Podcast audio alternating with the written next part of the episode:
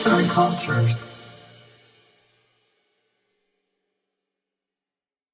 İnsanlığın harmonisinde bu hafta müziğin doğaçlama hali olan cazdan bahsedeceğim. Umuyorum ki seversiniz. Cazın renkleri.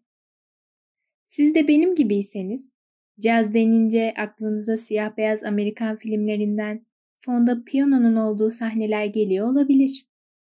Peki hiç merak ettiniz mi? Caz gerçekten Amerika kökenli bir müzik türü mü veya ilk çıktığı günlerde akşam yemeklerine eşlik edeceği öngörülmüş müydü?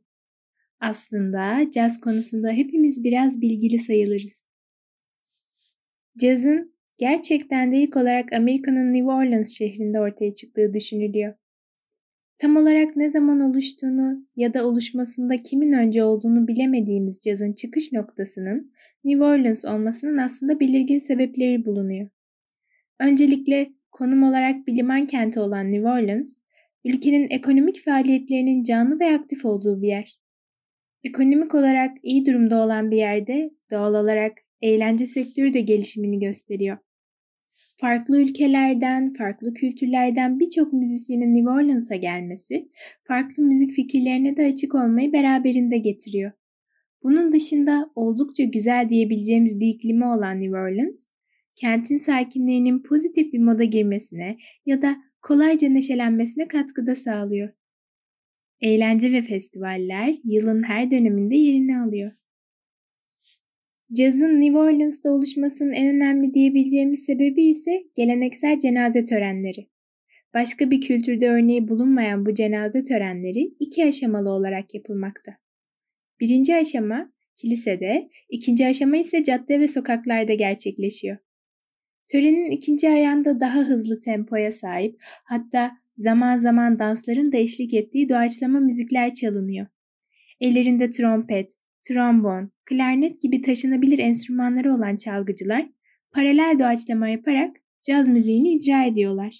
Paralel doğaçlamaya bir belirlenmişlik, planlama ya da ayarlama yapılmadan her enstrümanın kendi müziğini ortaya koyması diyebiliriz. Buna ek olarak bu müzikte aksak ve çoklu ritimler de ortaya çıkıyor. Belli bir müzikal tema üzerinden çeşitlemeler yapılarak gerçekleştiriliyor bu geleneksel törenleri bambaşka kılan caz. Böylece çoklu enstrümanlarla kendilerini anlatan, açıklayan çok sesli müzikler var oluyor. Bu enstrümanlar arasında yukarıda bahsetmiş olduğumuz trompet, ana melodiyi verme, trombon, bası oluşturma, klarnet ise müziği süsleme görevini üstlenmekte. New Orleans kentinin bahsettiğimiz bu özellikleri de cazın karakter bulmasını sağlıyor. Her müziğe ve müzikal fikre açıklık, doğaçlama, aksak ve çoklu ritim, temalar ve çeşitlemeler, swing dansı ve blue notes dediğimiz daha çok duyguları temsil eden müzikler cazı caz yapıyor. Hatta geleneksel caz biçimlerinden New Orleans cazına isim veren kent de kendisi oluyor. Sonrasında popüler müzik temsili olan caz, saksafon, piyano, bateri, kontrbas, gitar ve daha birçok enstrümanı müziğine katıyor. Her ne kadar zamanla değişiklik gösterecek olsalar da bazı enstrümanların ağır ve taşınamaz olması bu enstrümanların caz gruplarındaki görevlerini de etkiliyor. Örneğin başlarda piyano, bateri ve kontrbas müzikte arkadan ritim verme işlevini görüyorlar. İleriki zamanlarda sabit bir göreve bağlı kalmadıkları halde.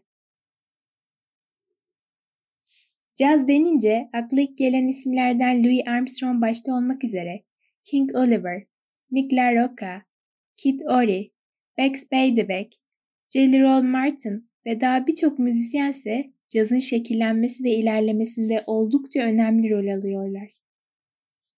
Caz tarihi hakkındaki bu kısa bilgiler bile eminim sizlere de cazın siyah beyaz filmler dışında var olan, aslında düşünüldüğünden çok daha geniş bir kitleye hitap eden ve hatta sanattan öte bir amaç güden bir müzik türü olduğunu düşündürmüştür. Son olarak da gerçek hayattaki tüm renkli karakterler için sizlerle Amerikalı yazar Vera Nazarian'ın sözlerini paylaşmak istiyorum. Eğer müzik bir yerse, caz şehrin ta kendisidir. Cazla kalın. Yazan İpek Özel, seslendiren Berfin Karakaya.